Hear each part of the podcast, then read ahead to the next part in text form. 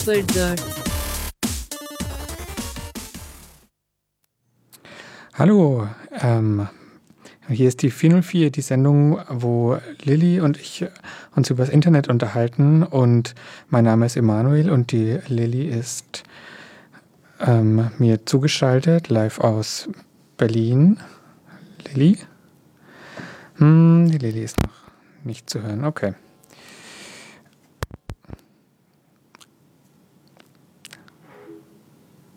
Okay, ähm, das hat leider nicht geklappt. Dann muss ich doch erstmal mit einem kurzen Lied starten und melde mich danach gleich nochmal.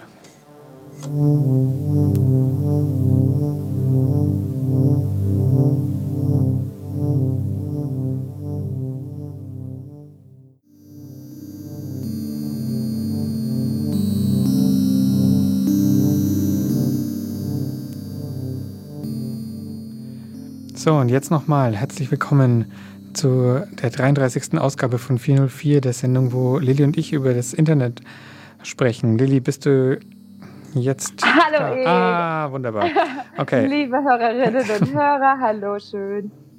Gut, Lilly ist da. Ähm, wenn ihr unsere Sendung später nochmal nachhören wollt, könnt ihr das tun. Ähm, die Sendungen erscheinen irgendwann dann, wenn ich sie hochlade, auf unserer Webseite 404.earth.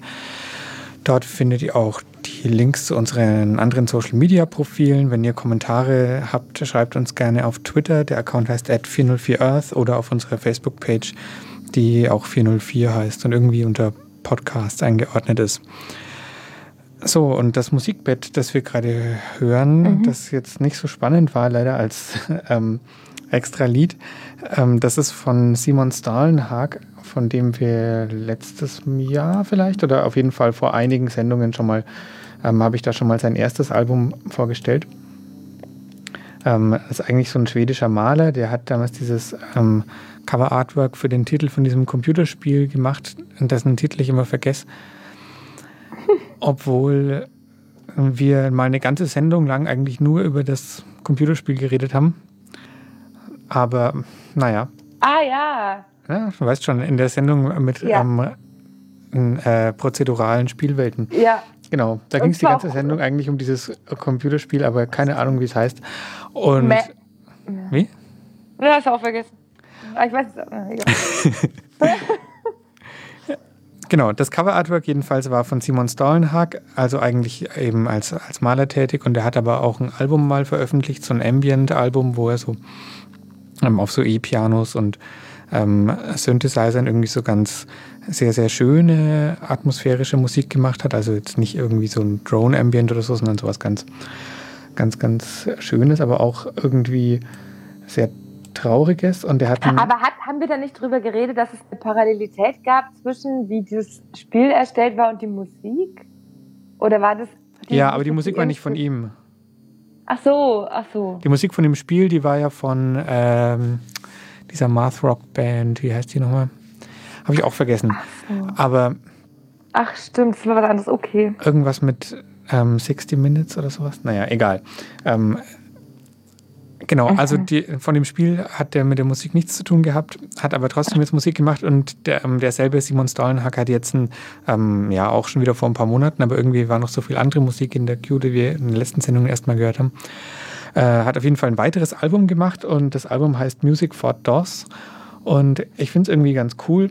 Ähm, das Album an sich finde ich auch ganz nett, kann man sich so ganz nett nebenbei anhören, so zur Untermalung, aber es ist jetzt eigentlich nicht, mm, es hat nicht die Präsenz, sage ich mal, und die ähm, äh, so die Ausgefeiltheit von dem ersten Album, sondern es ist so ein bisschen äh, klanglich nicht ganz so plastisch irgendwie, aber das liegt halt auch daran, wie das Album gemacht wurde. Der hat es nämlich mit einer ganz alten Tracker-Software auf einem alten DOS-Computer gemacht und hat halt bewusst sich dafür entschieden, diese alte Hardware aus seinen Jugendzeiten und halt auch alte Software eben zu benutzen, mhm.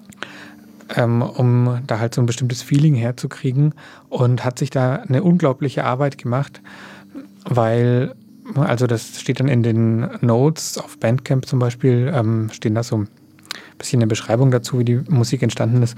Und diese Software kann halt ungefähr gar nichts. Also diese Software kann halt irgendwie Samples in verschiedenen Tonhöhen wiedergeben.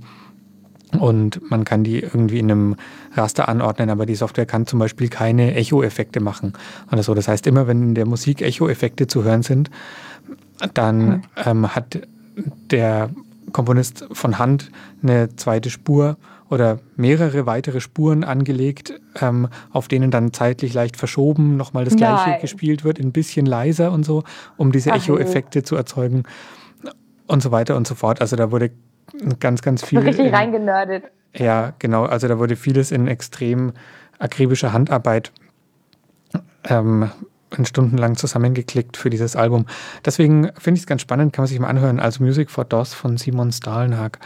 So, und. Wo sitzt der? Wo, wie, wo sitzt der? US-Amerika. Ach so, äh, nee, Schweden. Ah, aha. Contemporary Schweden. Okay, schön. Genau. Und vielleicht ähm, gehen wir mal zu einem eigentlichen Thema über, oder? Oh. Schade, jetzt ist schon wieder hier der Stecker. Lilly? Ach, Herr JWD, hallo. Ja, das ist schlecht mit dem Anschluss. Bin ich noch da? Ja, du bist noch da. Sorry, ich muss, glaube ich, demnächst mal ähm, hier nochmal was ändern. Kann ja. ich was erzählen? Ja, erzähl bitte. Cool. Ich wollte ähm, nur kurz das Thema ähm, anschneiden und zwar die Joel, äh, das Projekt Joel Patrol. Ähm, das ist eine, war eine Aktion von Amnesty International mhm. und die lief letztes Jahr und jetzt ähm, vor, ich weiß gar nicht genau, vier Wochen oder was, kamen die Ergebnisse oder haben sie die Ergebnisse veröffentlicht, die Troll Patrol Findings. Und zwar ging es ähm, darum, zusammen mit Crowdsourcing, ähm, Data Science und Machine Learning, ähm, wollten sie messen, wie viel Gewalt gegen Frauen auf Twitter äh, stattfindet oder es gibt oder so. Messen, okay, wie, also. Genau. Was, was soll das bedeuten? Naja, gut, ja, erzähl. Mhm, ja, wie beschreibt man das? Ähm, also Amnesty International hat sich zusammengetan mit einer äh, äh, äh, Firma, die heißen Element AI. Das ist eine artificial, äh, künstliche Intelligenz Software äh, Firma. Ähm, ja, eine globale. Und ähm, haben eben überlegt, wie sie eine Studie äh, schaffen können. Oh Gott, der Artikel ist auf Englisch, ich muss über, übersetzen. Wie sie, mhm. wie sie sich eine Studie ausdenken können oder einen Versuchsablauf oder wie sie das eben messen könnten.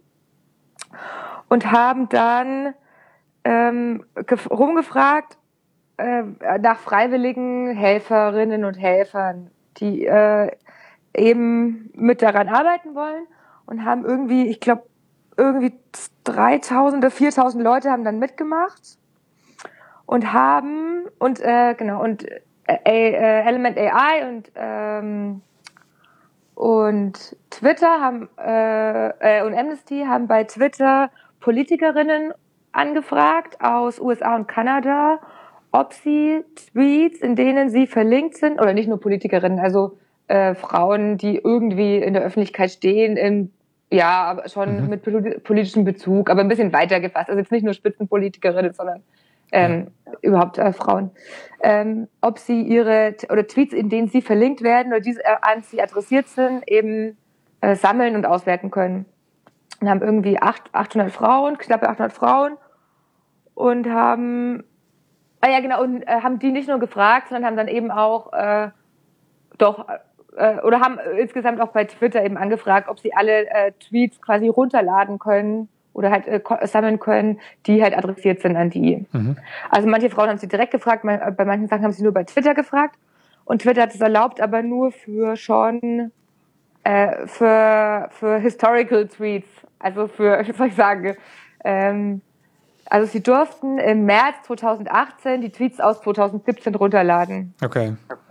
Also nur mit ein bisschen zeitlichem Abstand, konnten dadurch aber auch nur Tweets runterladen, die noch online waren. Also bei zu krasser quasi Hassrede ähm, haben, löschen dann Leute, wenn sie schlechtes Feedback kommen, dann äh, doch oft ihre Tweets wieder.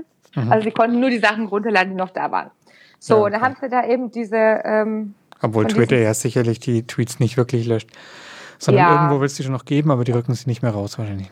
Genau, das wollten sie dann nicht. Okay. Also ähm, die Zahlen, die jetzt eben in der Studie rauskommen, sind dann quasi eher das untere Ende, was letzten Endes wirklich äh, rumgeschossen wird äh, auf Twitter, ist dann höher.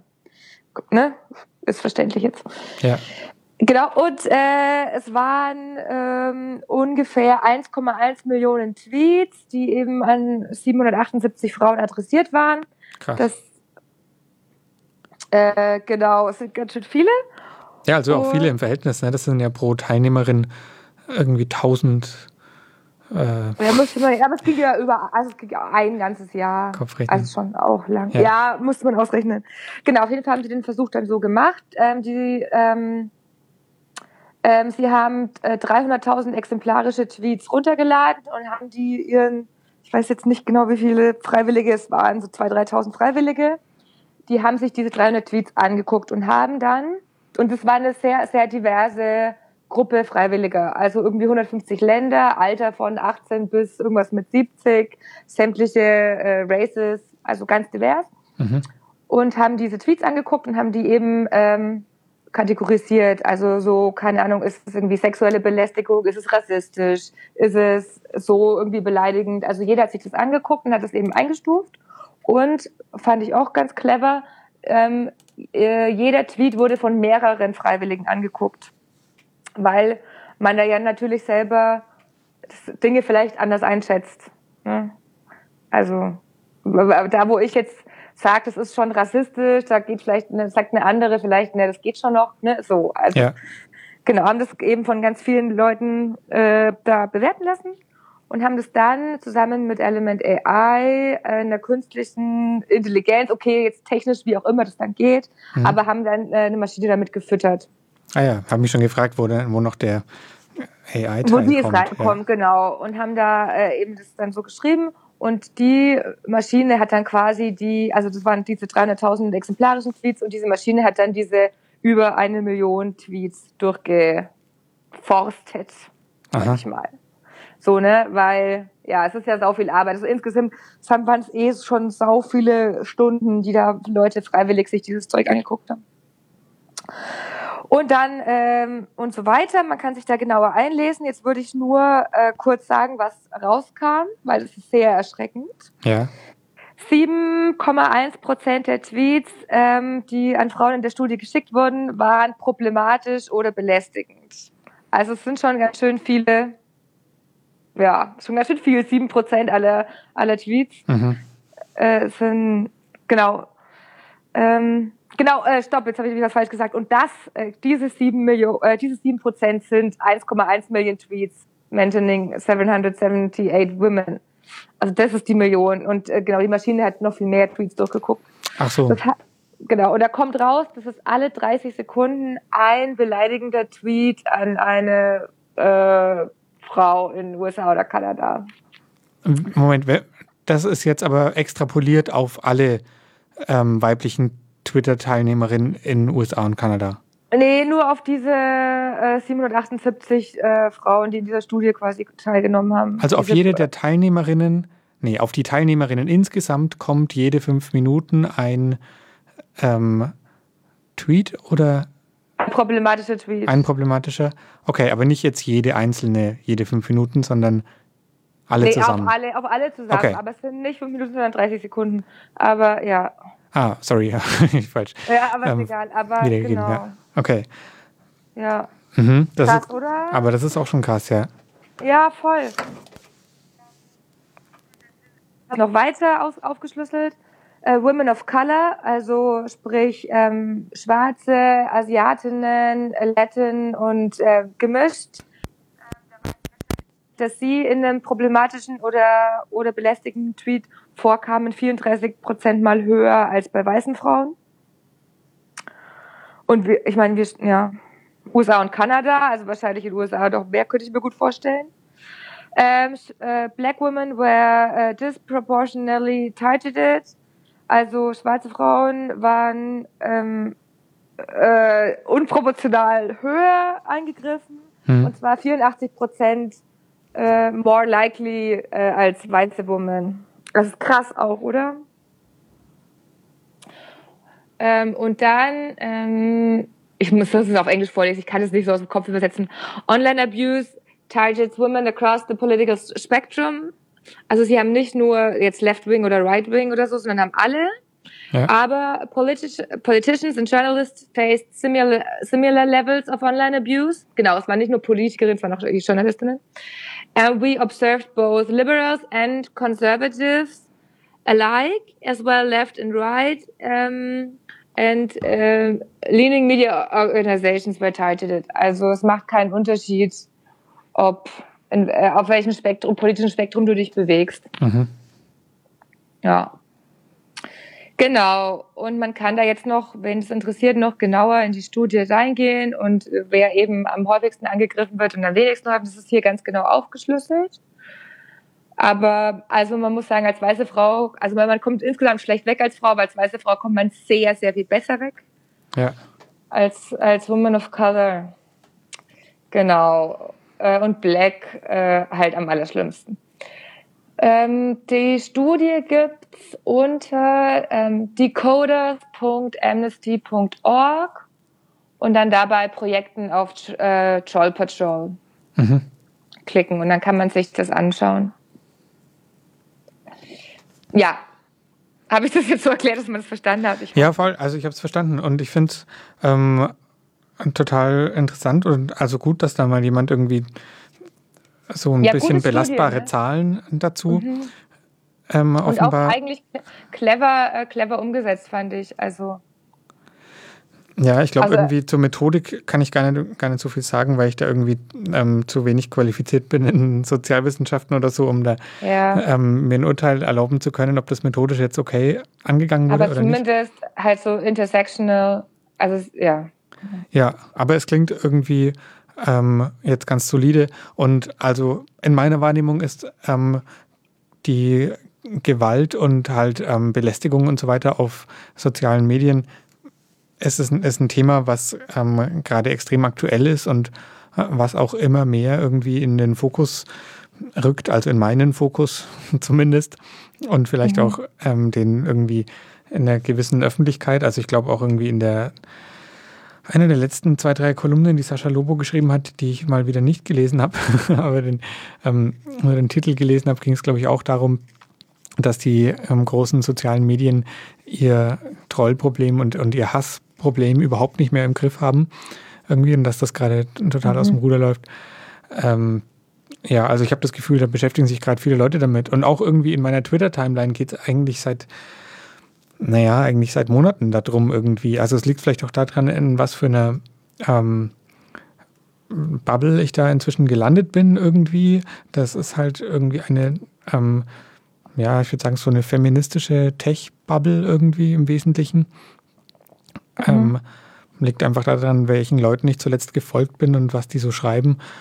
Und ähm, da wird ganz viel drauf hingewiesen auf ähm, Belästigung und Hassrede und ähm, Dummschwätzerei in irgendwelchen Twitter-Kommentaren, ähm, wo dann halt auch, auch, oft nichts gemacht wird. Ne? Das sind ja auch dann die üblichen Techniken dann oft gut zu sehen, ne? dass man zum Beispiel eben, also wenn man so ähm, auf sowas hinweisen möchte, dann halt nicht den Quote-Tweet benutzt, also nicht den, den Link zum Tweet auch reinkopiert oder so, sondern immer einen Screenshot macht und den Screenshot postet, weil eben die Leute auch oft oder die diese Tweets dann auch, auch oft wieder gelöscht werden, wenn, Ja. man dann ähm, mehr darauf hinweist, genau, und dann ähm, auch oft eben immer wieder, ähm, dass Leute Sachen bei Twitter melden und Twitter dann eigentlich nichts dagegen tut in der Regel. Also, Ja. ne, da sieht man auch immer, immer wieder, hat man diese, diese Screenshots von, ja, wir haben jetzt ähm, deine Beschwerde gecheckt und wir konnten nichts finden, was gegen die Richtlinien verstößt. Ähm, ciao, dein Twitter. Ja, krass auch. Also das sind immer noch auch irgendwie für die Plattformen offenbar ungeklärte Fragen, wie sie damit umgehen sollen und ähm, wie sie sich da weiß ich nicht, positionieren sollen und Genau. was sie da. Und wie sie es auch handeln, wie sie diese Masse an, an, an Zeug auch handeln, denke ich mir, oder? Diese Unmengen an Tweets oder Facebook-Kommentaren oder es ist ja so viel. Ja, also ich glaube, es gibt da verschiedene Aspekte. Zum der eine Aspekt ist ja, dass es eben US-Firmen oft sind, also Twitter halt US-Firma, Facebook auch. Ähm, und die kommen eben aus einer amerikanischen Kultur heraus, wo ja irgendwie ähm, die freie Rede, Freedom of Speech, sehr hochgehalten wird, was ja was anderes ist als die, das Recht der freien Meinungsäußerung, das es bei uns in Deutschland gibt. Also Freedom of Speech geht ja wesentlich weiter als die freie ähm, als, es, als die freie Meinungsäußerung. Also ähm, den Amerikanern ist es halt oft sehr wichtig, dass eigentlich jeder erstmal alles sagen kann. Außer es ist wirklich, weiß gar nicht, wo da die Grenzen sind, dann muss es schon echt irgendwie ähm, rechtswidrig sein. Aber einfach nur, wenn du irgendwie jemand beleidigst oder verleumdest oder sowas, das ist dann oft ähm, halt noch nicht so schnell mhm. irgendwie so dramatisch, wird nicht so als, so als so dramatisch gesehen wie bei uns so dass ähm, bei uns ist dann schneller irgendwie der Ruf da, dass man denkt, naja, da muss doch die Plattform was dagegen tun oder so. Die Amerikaner denken da oft, glaube ich, eher so, ähm, das ist das Problem der Leute, so, ne? Das ist quasi hier ein zivilrechtliches Problem, so ihr könnt euch ja selber wehren oder Aha. so, ne? Also das, glaube ich, ist da ist oft so eine Einstellung, die die da so ein bisschen drin steckt. Das sieht man ja auch oft, wenn irgendwie, wenn es bei Twitter wieder mal die Frage ist, wird jetzt mal wird vielleicht doch mal irgendjemand von der Plattform ausgeschlossen oder wann, mhm. was muss man eigentlich tun, damit ein Account suspendiert wird und so weiter. Mhm. Ach, daher kommt es okay, alles klar. Also glaube ich, dass das ein Teil des Problems ist oder Problems, halt ein Teil dessen, wie das ähm, irgendwie jetzt insbesondere in Deutschland ähm, wahrgenommen wird und die Handhabung wahrgenommen wird. Dass ja. Da ich, ja, das ist vielleicht schon klar. Deutschland ist vielleicht dann in gewisser Weise doch obrigkeitshöriger oder man wünscht sich, äh, die, das ist doch hier, der, das ist doch hier, wir sind doch im Hause Facebook oder im Hause Twitter, da muss doch jetzt mal der Hausherr für Ruhe und Ordnung sorgen. Irgendwie. Ja. Oder? Ja. Ja, schon irgendwie sowas und gleichzeitig ist es ja aber auch trotzdem eine, Wie der Lehrer halt eine Öffentlichkeit, so, ne? Also ja. Ja, also es ist schwierig. Schwieriges Thema, aber interessant, ja. Ja, ich fand es auch gut, dass sie die Studie gemacht haben, auf jeden Fall. Und auch gut, dass viele Leute mitgeholfen haben. Und genau, und also ob es dann wahrscheinlich auch schwierig ist, dann ähm, das wirklich zu moderieren und eben, wie mhm. du sagst, halt mit den ganzen Massen umzugehen, das ist ja auch nochmal ein anderes Thema. Aber ich, also ich bin mir da immer nicht so ganz sicher, ob das wirklich so ähm, ist es wirklich so tragisch? Also Google Mail schafft es ja auch, Spam zu filtern und wahrscheinlich ist auch irgendwie 10% ja. von allen Mails, die du kriegen würdest, Spam oder vielleicht mehr, je nachdem. Ja, ich krieg schon aber trotzdem auch irgendwie viel Spam. Also, aber es liegt vielleicht auch an mir. Naja, und es gibt ja manchmal, ähm, es gibt doch im Internet diese ähm, äh, quasi in Anführungsstrichen Testautomaten. Mist, jetzt habe ich keinen Link da. Aber wo du, äh, ich glaube, es ist für Facebook, wo du eben Sätze eingeben kannst und dir das dann messen lassen kannst. Ich glaube, so kam ich überhaupt auf die Studie, ähm, ob das, ob das äh, rausfliegen würde oder nicht. Ach verdammt, ja. das muss ich mal. Kennst du die? Nee. Mist, das hätte ich jetzt mal nachschauen sollen. Ja, da gibt's, ach, ja, das kann ich jetzt nicht so schnell finden. Da müssen wir jetzt, das müssen wir nächste Sendung besprechen. Aber das ist total interessant. Da kannst du äh, eben Beispielsätze eintippen und dann gucken, wie das Facebook ähm, klassifizieren würde. Also ob es okay ist oder nicht okay. Oder man kann die wildesten, man kann eigentlich total rassistische, sexistische Sachen reinschreiben und die gehen. Aber wenn du, wenn du dann irgendwie irgendeinen Frauennamen zusammen mit irgendeinem Tiernamen schreibst, das wäre dann auf einmal nicht mehr okay. Also es ist ganz, es ist ganz komisch. Man kann ganz komische Sätze konstruieren. Ja, das bringe ich nächstes Mal mit. Muss okay. ich dran denken. Ja, und ja. Auf, auf welcher Basis entscheiden diese Services das dann? Das sind irgendwelche Algorithmen, die da eingestellt sind.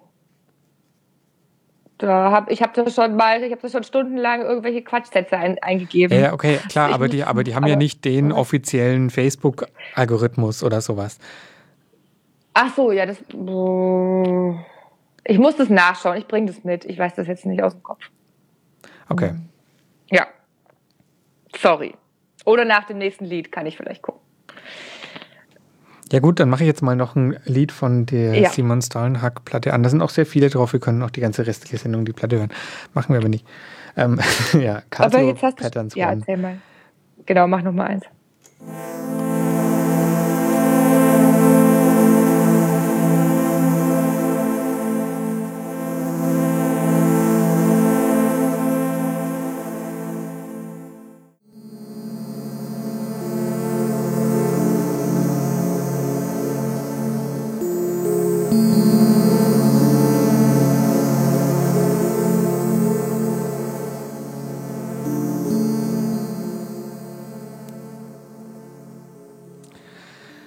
Herzlich willkommen zurück. Wir sind immer noch in der 404, die zweite halbe Stunde der Sendung, wo Lilly und ich ähm, das Internet besprechen. Und ähm, Lilly, Hallo. hallo, wunderbar. Gut, dann, ähm, ich habe gerade nochmal noch mal das Kabel gewechselt. Jetzt ist, glaube ich, müsste hoffentlich für die zweite Hälfte alles gut sein. Ähm, und du bist auch dabei. Ja. so. Ähm, ja, wir wollten noch ein bisschen über den 35C3 sprechen. Ja, bitte. Den 35. Chaos Communication Kongress. Also das der, dieser Kongress des ähm, Chaos Computer Clubs und ähm, auch interessierte andere Leute. Also ich bin ja zum Beispiel auch nicht im Chaos Computer Club und war trotzdem schon wieder da, obwohl ich sonst eigentlich immer mal ein Jahr Pause gemacht habe. Und das irgendwie auch ganz schön anstrengend ist, immer zwischen Weihnachten und Silvester nochmal schnell wegzufahren. Ähm, Genau, aber ich war schon wieder auf dem Kongress auch letztes Jahr und ähm, das, der Kongress war wieder in Leipzig ähm, auf der Messe. Bleibt Diesmal, der jetzt erstmal. Mm, ja, ich denke, solange ähm, die Leute reinpassen, bleibt erstmal. Es waren wieder 3000 mehr Leute, also diesmal 15.000 Besucherinnen und Besucher. Wow. Ähm, letztes Jahr waren es ja eben 12.000 und es hat immer noch funktioniert. Es hat sich so ein bisschen ähm, eigentlich nicht wirklich verlaufen. Ähm, es waren ein paar ähm, nochmal mehr Hallen genutzt. Es gab wieder mehr Säle und so, mehr Orte. Also es war schon irre groß, aber immer noch nicht so, dass man, also ich fand es eigentlich so ein bisschen übertrieben. Alle Leute hatten dann auf einmal so kleine Roller und Skateboards und irgendwelche elektrischen Ach, Fahrzeuge und so. Und also ehrlich gesagt, man kann da trotzdem in zehn Minuten oder fünf bis zehn Minuten fußläufig jeden Ort erreichen auf der Messe. Leute haben halt Lust auf sowas. Aber das macht natürlich auch Spaß, ja klar. Also vor allem auch die Leute, die auf irgendwelchen elektrisierten Mate-Kästen an einem vorbeifahren oder sowas. ähm, das Schön. ja, ist schon irgendwie ganz witzig. Genau, selbstgebaute Fahrzeuge. Es war auch, ähm, gab auch eine kleine Rennstrecke sogar in dem Assembly Sp- Space, Assembly Space in der einen Halle, ähm, wo Leute auch mit so selbstgebastelten verschiedenen Karts, also zum Beispiel so motorisierten Bobbycars und ähm, anderen Fahrzeugen so Rennen gefahren sind mit so einer ähm, Speed Trap äh, in der Mitte, also so ein schwarz abgehängter, ähm, so eine Gerade, die schwarz abgehängt war, wo du dann, wo man dann messen konnte, wie schnell man durch ist und wo dann immer so Cool. auf so Nur einem großen, selbstgebaute Sachen. großen Bildschirm angezeigt wurde, ähm, wer da gerade irgendwie wie schnell durchgesaust ist. Schön. Ja, das war total absurd, wie, wie die da, also diese, ähm, diese aufgemotzten Bobbycars, die irgendwie aus ähm, zerlegten, defekten Hoverboards, ähm, Rädern und äh, restlichen Teilen irgendwie zusammengeschraubt sind und halt mit so einem Bobbycar-Chassis quasi, also die fahren irgendwie 30 Saugeil. Stundenkilometer und, und haben eine irre Beschleunigung drauf Oh vor allem. Also das ist so, so verrückt, wie die vor dir so abziehen und wie die sich gegenseitig in den Kurven so ausschwanzen. Irgendwie da, Das ist halt ähm, richtig wie Mario Kart spielen. das ist voll wie Also, Mario echt, Kart in Real Life, ja. Ja, geil. Ja, noch mehr wie Mario Kart waren dieses, diese anderen Fahrzeuge, die sie hatten. Die fand ich eigentlich noch viel faszinierender als die Bobbycars. Ähm, das war auch so eine Art von Karts irgendwie. Die waren so eine Mischung aus einem Autoscooter und irgendwie halt so Mario Kart. Nämlich, ähm, das war quasi vorne wie ein Autoscooter, also nur ein großes Rad vorne, das du in alle Richtungen drehen konntest und an dem der Antrieb war, sodass es dich halt hinzieht, wo immer du halt gerade Aha. hinlenkst. Ne? Also Aha. so vorne in der Mitte halt, nur dass halt nicht das Gehäuse drumherum war, sodass man das Rad auch gesehen hat. Also Aha. im Gegensatz zum Autoscooter. Und dann ähm, an, an der Rückseite quasi zwei so ähm, Möbelrollen oder wie vom Einkaufswagen Ja. oder so, so Rollen, die an so einer, auf so einer Achse montiert, so schräg Bisschen wie gestellt so ein. Dreigespann, so ein römisches. So dass es dich so, ja genau, aber so dass es dich quasi in der Spur hält, außer du, ähm, du ziehst den Hebel auf der rechten Seite, war quasi wie, wo, wo im Auto früher die Handbremse war, ne? ähm, wo man so hochzieht, ähm, hatten die so einen Hebel dran und damit kippst du quasi diese ähm, Achse aufrecht ähm, und dadurch können sich dann diese Räder frei rotieren, also in, in ihrer ähm, Ausrichtung, weißt du, wie ich meine? Also diese damit du um die Kurve fahren kannst. Nee, um. Genau, ne, um die Kurve fahren kannst du so und so, weil die Räder sind ja hinten, hinten sind normalerweise starr, aber du kannst Ja. quasi so, äh, du kannst quasi die Hinterräder da, also du hebst quasi das. Fahrzeug hinten leicht an und drehst die dann auf freidrehend, so wie halt normalerweise die vorderen Rollen vom Einkaufswagen freidrehend sind. Ja. Ne? Und das hat dann zur Folge, dass das Fahrzeug halt hinten so sofort ausbricht und halt und, und du so voll, voll eng um die Kurve sliden kannst, halt wie in so einem Mario Kart-Spiel eben. Oh Also, Gott, das ist witzig. Dann düsen die Leute halt immer so rum, linke Hand so am Lenkrad, rechte Hand an diesem Hebel und, und sliden dann so absurd eng um die Kurven rum, so voreinander. Und ähm, Das ist unglaublich das noch. witzig. ja, also ja, sehr witzige Fahrzeuge. Ich wollte eigentlich Schön. gar nicht, gar nicht Ja, so mit den, ja, das bei interessiert den- mich natürlich, aber egal. bei Ja. den Fahrzeugen aufhalten. Reden wir über den Inhalt. Jawohl. Ja, oder naja, wir, wir haben den, sind auch den Kongress diesmal nicht ganz so stressig angegangen ähm, Ja. wie schon manchmal und sind jetzt nicht in jeden Vortrag reingerannt, weil man kann sich auch gar nicht so viel ähm, Input antun eigentlich. Ja. Mm, Aber ja, ein paar habe ich gesehen. Und, ähm, Und was?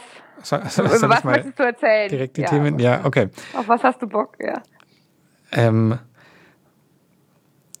also als erstes, direkt nach der Ankunft, ähm, bin ich sofort reingestolpert in den Vortrag von Caro Keller ähm, mit dem Titel Das ist mir nicht erinnerlich, der, der NSU-Komplex heute, jetzt hätte ich fast CSU gesagt, der NSU-Komplex heute, fünf Monate nach dem Urteil im ersten NSU-Prozess.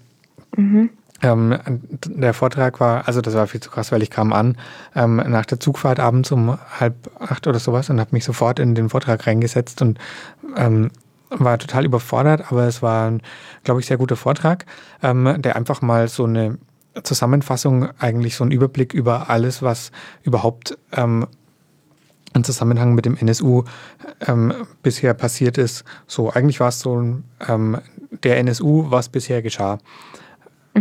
Ähm, fand ich, ähm, war Ja. sehr, sehr informativ. Gut, auffrischen. Und genau, kann man sich auf jeden Fall mal angucken, wenn man nochmal einen Überblick haben will. Ähm, was Ist alles noch online, oder? So alles passiert ist, genau, kann man sich alles, also ähm, auf media.ccc.de kann man sich das alles anschauen, aber man kann es auch auf YouTube anschauen.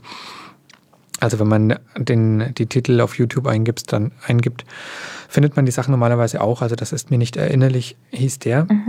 Ähm, ja, auf jeden Fall ganz spannend. Ich weiß nicht, soll ich jetzt einfach so durchgehen? Ich überlege, ich schaue mal kurz die, die Liste an. Entweder du gehst alles durch oder du äh, pickst was raus und äh, gehst ins Detail, wie du das jetzt machen möchtest. Hm. Ja, okay. Also ein sehr ähm, cooler Vortrag, den ich auch gesehen habe, war von Regine Debatty. Ähm, the Good, the Strange and the Ugly in 2018 Art and Tech. Hast du den zufällig auch angeschaut? Leider noch dir, gar glaub ich, mal einen Link geschickt. Okay, ähm, den fand ich sehr cool. Das war auch eigentlich so ein eher so ein Überblicksvortrag über ganz viele Sachen. Also es war jetzt auch gar nicht über ihre eigenen Projekte, sondern einfach über ähm, hauptsächlich Kunstprojekte von verschiedenen Ah. Leuten, die sie halt ähm, im Jahr 2018 spannend fand. Oh, das schaue ich unbedingt an.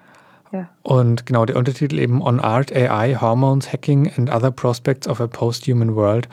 Ähm, der ist auch wirklich Programm, würde ich sagen. Ähm, sie hat halt, es war ein bisschen schade irgendwie, dass sie, ähm, am Schluss ist sie über sehr viele Sachen noch weggegangen. Sie hatte einfach so ähm, ein ganzes Sammelsurium dabei und man hätte, also ich hätte mir gewünscht, dass sie einfach nochmal 20 Minuten Länger. bekommt und ähm, einfach noch alles, alles gar vorstellt, weil das waren einfach irgendwie coole Sachen. Ja, auch ähm, eine sehr angenehme Vortragende.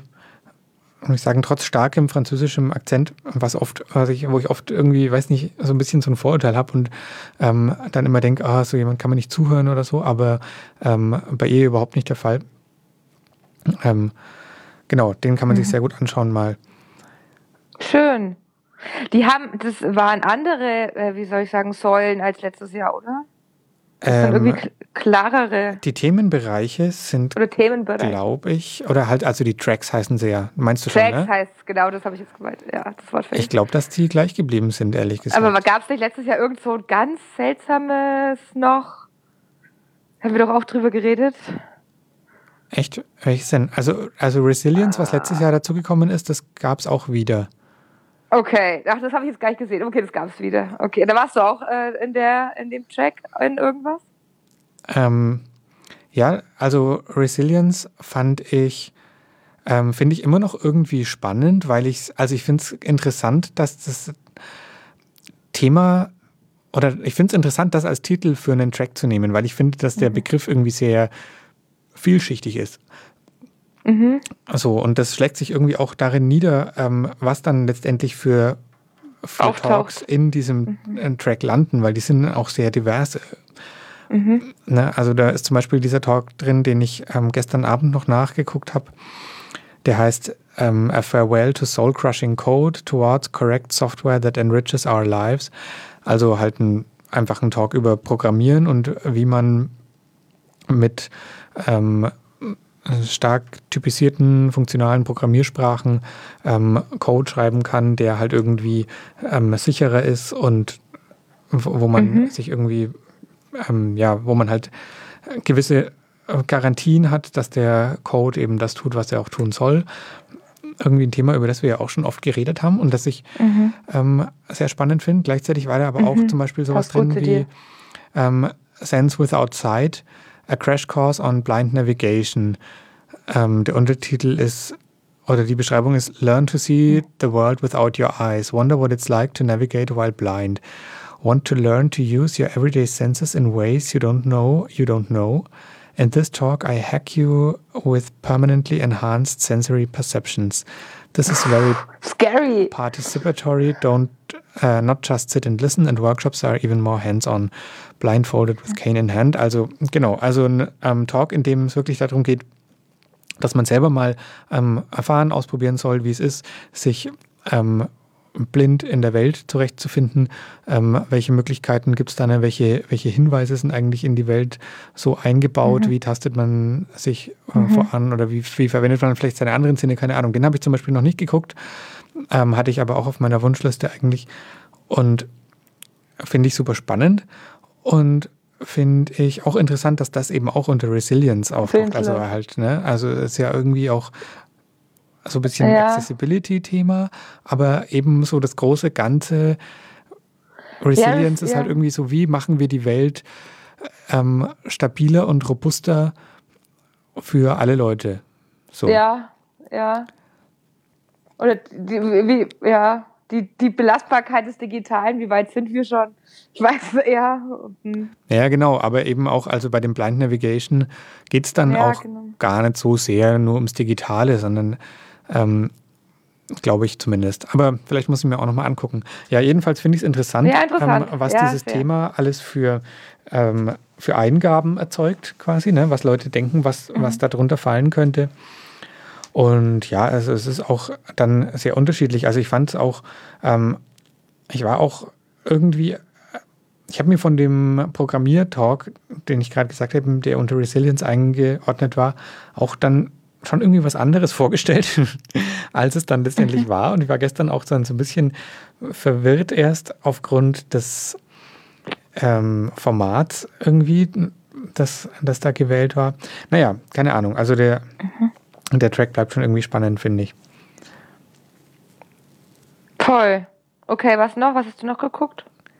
Ähm, mal schauen, welche habe ich denn noch selber geguckt? Ah ja, genau. Ähm, A Blockchain Picture Book. Ah, da ja, habe ich dir auch den, Link geschickt gehabt. Den, da hast du, glaube ich, auch kurz im Stream dann mit reingeguckt. Äh, Ja, da fand ich den Anfang leider nicht so interessant, da bin ich wieder raus. Da habe ich mich, ähm, glaube ich, auch total getäuscht, in was ich dachte, was es ist. Ähm, ich dachte, aufgrund der das? Beschreibung, die ich, glaube ich, falsch verstanden habe, ähm, dass es Blockchain Origins and Related Buzzwords. da, ja, genau. Ja, ich bin nach zehn Minuten raus. Ja. Da, ich dachte, dass es darum geht, ähm, wenn, wenn du quasi dir anguckst, wie andere Leute Blockchain erklären oder wie Blockchain dargestellt wird, quasi ähm, in verschiedenen Kontexten, ähm, welche Bilder tauchen da in dem Zusammenhang oft auf? Wie stellen sich Leute die Blockchain vor ähm, und versuchen äh, da irgendwie ähm, dem mit Bildern beizukommen und das Ganze dann irgendwie künstlerisch aufbereitet und vielleicht ähm, Ja, so potenziell auch lustig. ja. So habe ich mir das vorgestellt. Es war Und aber es was war aber ganz anderes. ja, genau. Es war nämlich äh, in Wirklichkeit eine ähm, sehr, glaube ich, ähm, oder hoffentlich anfängertaugliche, ganz ernste Einführung in Ja. das Thema Blockchain mit Hilfe von Bildern. Und so Ja. ganz äh, super langsam. Was ich eigentlich beeindruckend fand gut. von dem Ja. pädagogischen Ansatz her, weil die Vortragende hat das ähm, Mit einer extrem Ruhe. ja, gut stimmt. gemacht, mit einer, genau, mit einer Ruhe, das zu präsentieren und auch wirklich ähm, ausreichend lange Pausen zu lassen, dass man da kurz drüber nachdenken kann, was sie gerade gesagt hat und nicht nur ähm, so schnell drüber wegzugehen. Also das können die wenigsten können so präsentieren. Ähm, fand ich irgendwie cool. War aber irgendwie Ja, das was ist vielleicht anderes. für, stimmt, das ist vielleicht für alle Hörerinnen und Hörer interessant, die, die noch mal eine komplette Einführung wollen. Die könnten sich dieses Video doch mal anschauen einfach. Ja, also wenn man so eine Einführung will in Blockchain-Grundprinzipien, dann ist es auf jeden Fall cool und ähm, Genau. Alex Dirksen, A Blockchain Picture Book.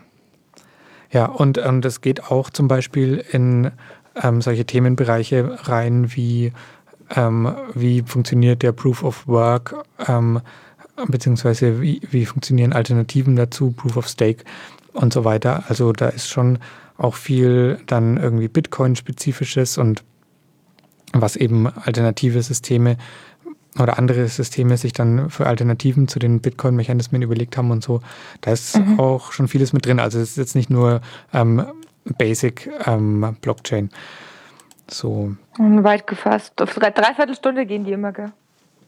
ja, ähm, ist unterschiedlich. Manche sind 40 Minuten, manche sind eine Stunde, manche sind 30 Minuten. Naja, ähm, Was noch? So, den Martin habe ich schon erwähnt. Sonneborn. Den habe ich schon Meine- erwähnt. Okay, ja, genau. Das ist unten meine Liste mit, ähm, das sind wahrscheinlich die Songs, die jeder sehen will. Da war ich aber nicht drin. Ähm, so. Martin Sonneborn, meine Abenteuer im EU-Parlament. Ja, gut, der Typ ist halt ein Promi. Ähm. Was treibt der Linus Neumann? Du kannst alles hacken, du darfst dich nur nicht erwischen lassen. Den ähm, habe ich angeschaut. Der war ganz unterhaltsam und auch informativ, obwohl es auch, ähm, wenn man sich zum Beispiel Logbuch Netzpolitik anhört, ähm, dann regelmäßig, dann kennt man auch vieles schon, was da erzählt wurde. Es ging so um Operational Security beim Hacken. Es war aber trotzdem nochmal irgendwie, ja, in einer anderen, äh, mit einer anderen Erzählung so ähm, aufgebaut als, äh, ähm, also jetzt nicht eben nicht so berichtend wie bei Logbuch Netzpolitik, sondern quasi was ist, ähm, wenn man sich selbst, ähm, naja, wenn man sich selbst so äh, im Internet so ein bisschen herumtreibt und, und mal so ein bisschen, ähm, hm, fällt mir keine unver unverfängliche Formulierung ein, ähm, äh, was man da so macht. Naja, wie, ähm, welche Vorsichtsmaßnahmen man so treffen kann, wenn man im Internet ähm, unerkannt ähm, surfen und will und das und auch unerkannt bleiben will, ähm, war auch eigentlich im Prinzip so eine ganz gute Übersicht und so eine, so eine Einführung und auch, auch ganz witzig, ja. Und, und, und den anderen, den ich eben noch aufgelistet habe, der, oder wolltest du gerade noch was dazu? Ich wollte noch sagen, dass ich was gesehen habe auf der Liste, was mich interessiert. Vielleicht ist es das Gleiche. Joscha Bach, wolltest du darüber sprechen? Äh, Genau, ähm, den wollte ich auch noch erwähnen. Cool. Ich mache noch vorher die Liste ähm, so. fertig Mhm. mit, was ich glaube, was die, ähm, ähm, die, Ja. die, die sowieso jeder sehen will, vielleicht noch der What the Facts, Hacking Your Network Like It's 1980 Again. Ich glaube, das war so ähm, diesen Kongress der Talk, wo der, der große Hack-TM vorgestellt worden ist. Es gibt ja immer dann so irgendwie, oder oft, finde ich, gibt es auf dem Kongress dann so einen großen Security-Talk, manchmal sind es auch mehrere, ähm, wo, mhm. wo eine krasse Sicherheitslücke, eine neue vorgestellt wird. Und in dem Fall bei dem Kongress war das, glaube ich, der Talk, auch wenn ich ihn selber auch nicht gesehen habe. Aber es geht wohl darum, dass in dem eigentlich uralt System Fax ähm, eine Sicherheitslücke gefunden wurde, die ähm, mit Hilfe derer man in Netze, also gerade auch in Firmennetze, einbrechen kann, auch heute, auch wenn deine Firma überhaupt kein Fax nutzt, weil ähm, oft ähm, die Telefonanlagen halt durchaus noch irgendein ähm, ne, also ein Interface haben quasi, auf dem, auf dem sie Fax sprechen, sozusagen, also ne, auf der sie sich wie ein Fax verhalten und, ähm, und, und da wohl immer noch verwundbar sind für diese Lücke. So habe ich das zumindest verstanden, aber den kann man sich auch ähm, selber angucken, wenn man es genau wissen will. Ja, genau. Jetzt sage ich noch was zu dem Joscha Bach Talk, ja, bevor ich jetzt einfach ähm, eine Auflistung von allem mache. Was, also es gibt so viel in diesem Programm. Ähm, da kann man sich auch noch tagelang damit beschäftigen, ähm, so Talks nachzuschauen, auch viel über Netzpolitik und so weiter. Aber einer, den ähm, ich besonders interessant fand, deswegen, weil wir, also ich mit den Leuten, mit denen ich so dort war, ähm, mit am meisten darüber diskutiert habe, ist der von Joscha Bach, der auch in dem Art and Culture Track war, wohlgemerkt, ähm, mit dem Titel The Ghost in the Machine, an Artificial Intelligence Perspective on the Soul. Und ja, wir haben also auch im Voraus ähm, hat er schon irgendwie für Diskussionen gesorgt und ähm, hinterher auch noch. Ähm, wer den Joscha Bach so ein bisschen kennt, weiß auch, kennt auch sein, seinen Stil, nämlich irgendwann so ein bisschen, ähm, äh, der ist ein Professor am MIT und mhm. Ähm, forscht eben zu künstlicher Intelligenz und hat auch schon in den letzten Jahren oft Vorträge auf dem Kongress gehalten, die oft in eine ähnliche Richtung gehen und ähm, die ich eigentlich auch schon oft sehr spannend fand. Mhm. Und er ist auch öfters mal in Podcasts zu hören, zum Beispiel auch ähm, vorletztes Jahr in der, war das schon wieder vorletztes, ne? Oder letztes Jahr in der Alternativlos-Folge 42 mit Joscha Bach über Life, the Universe and Everything. Ähm, wenn man sich die anhört, das, werden auch die ähnlichen Themen angerissen, im Prinzip, die in dem Vortrag drankommen, mhm. äh, bespricht so ähnliche Sachen. Ähm, und naja, er hat so einen, so einen bestimmten Stil zu reden, ähm, in er mit sehr vielen Begriffen um sich wirft, wo man ähm, oft gar nicht weiß oder wo ich mir halt nicht sicher bin, ähm, dann immer, ist es jetzt gerade ein Fachbegriff aus irgendeinem bestimmten ähm, Themenbereich, in dem ich mich vielleicht nicht so gut auskenne, müsste ich jetzt erstmal äh, mich mit Philosophie und Informatik und Physik irgendwie noch viel krasser auskennen, um dem Typ überhaupt folgen zu können.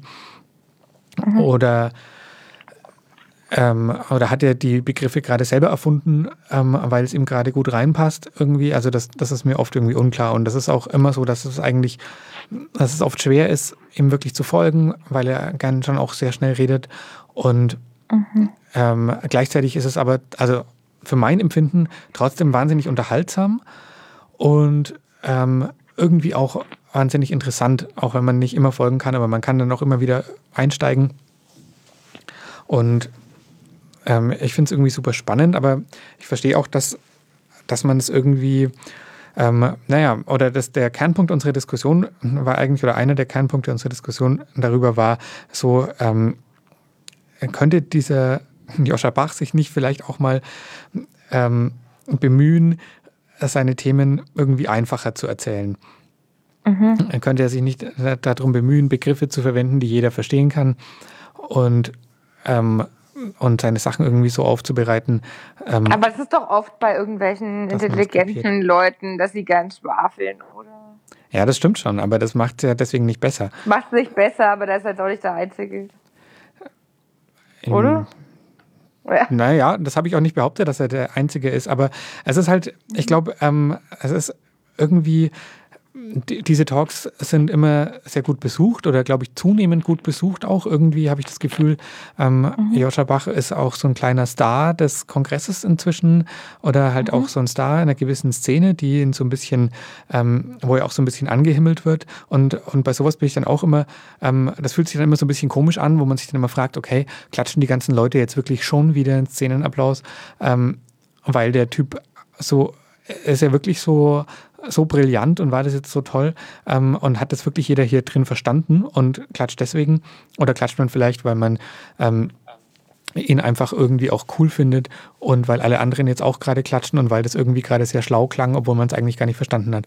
Da, mm, okay. ne, ähm, da finde ich, da, das ist irgendwie so ein, so ein schmaler Grad und ich habe das Gefühl, dass, das, dass da gerade so ein bisschen so ein ganz kleiner Hype entsteht. Also natürlich jetzt kein wirklicher ähm, Hype irgendwie im Sinne von, ne, weißt schon, also der, ähm, wenn Joscha Bach was auf Twitter schreibt, dann ähm, liken das 15 Leute.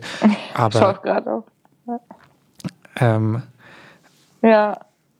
Aber so ein, so ein kleiner Kongress-Hype und ähm, ja, naja, das ist ja gut, dass ja jemand Energie reinbringt. Ist ja an sich dann auch nicht schlecht. Ist auch gut und ähm, ich finde, man muss auch, also deswegen habe ich es auch gerade so betont, ähm, der sein, sein Talk ist ja eben wohlgemerkt im Art and Culture ähm, Track angesiedelt und nicht im Science Track. Ich glaube, das übersehen ja. auch ähm, manchmal viele Leute. Das finde ich, ist für mich ein Argument, um die Kritik so ein bisschen abzuschwächen. Und was man wirklich auch sagen muss, ist, dass er wahnsinnig tolle Grafiken in diesem Talk drin hatte. Also also ich mhm. würde auf jeden Fall empfehlen, sich selber ein Bild davon zu machen und ja, sich, mal, sich, den mhm. Talk mal anzuschauen. Und er hatte super Grafiken drin und hat teilweise ähm, ein paar sehr komplexe Themen der künstlichen Intelligenzforschung, also gerade wo es darum geht, irgendwie, ähm, wie funktioniert überhaupt ein, so ein, neuronales Netz, also so ein simuliertes neuronales Netz, das eben in der AI verwendet wird. Ähm, wie ähm, wird das trainiert und aus welchen Einzelteilen besteht es? Dafür hat er versucht, Grafiken zu finden, die, finde ich, sehr gut gelungen sind. Also Vielleicht kann man auch sagen, er gibt sich halt an der einen Stelle Mühe und an der anderen Stelle hat ihm vielleicht einfach noch niemand gesagt, dass kein Mensch diese Wörter versteht. Und wenn man sich öfters mal was von ihm anhört, dann kommt man da schon irgendwann auch mit. Aber ja, wie gesagt, das war nicht der erste Vortrag von ihm, den ich angehört habe und ich verstehe immer noch nicht alles und ich habe immer so das Gefühl, jedes Mal, wenn ich den Mensch wiederreden höre, dann, ähm, dann macht es bei so zwei, drei äh, Wörtern Klick und, und der Rest ist dann eben fürs nächste Mal da. Also naja, vielleicht ähm, mhm. ein bisschen mit einer Prise Salz nehmen, aber kann man sich auf jeden Fall gerne mal anschauen. Wie heißt eigentlich die deutsche Entsprechung dieses Sprichworts? Und jetzt müssen wir schon wieder die Sendung beenden, Lilly. Ja, es geht Denn so schnell, aber ich schaue mir jetzt den Talk an. Cool. Dann, ähm, die nächste Sendung ist am 13. Februar. Genau, wieder um 18 Uhr.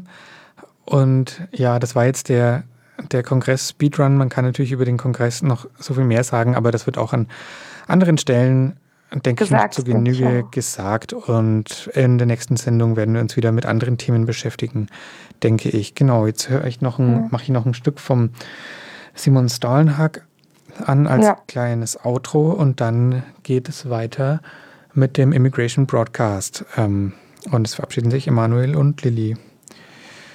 Tschüss. Tschüss.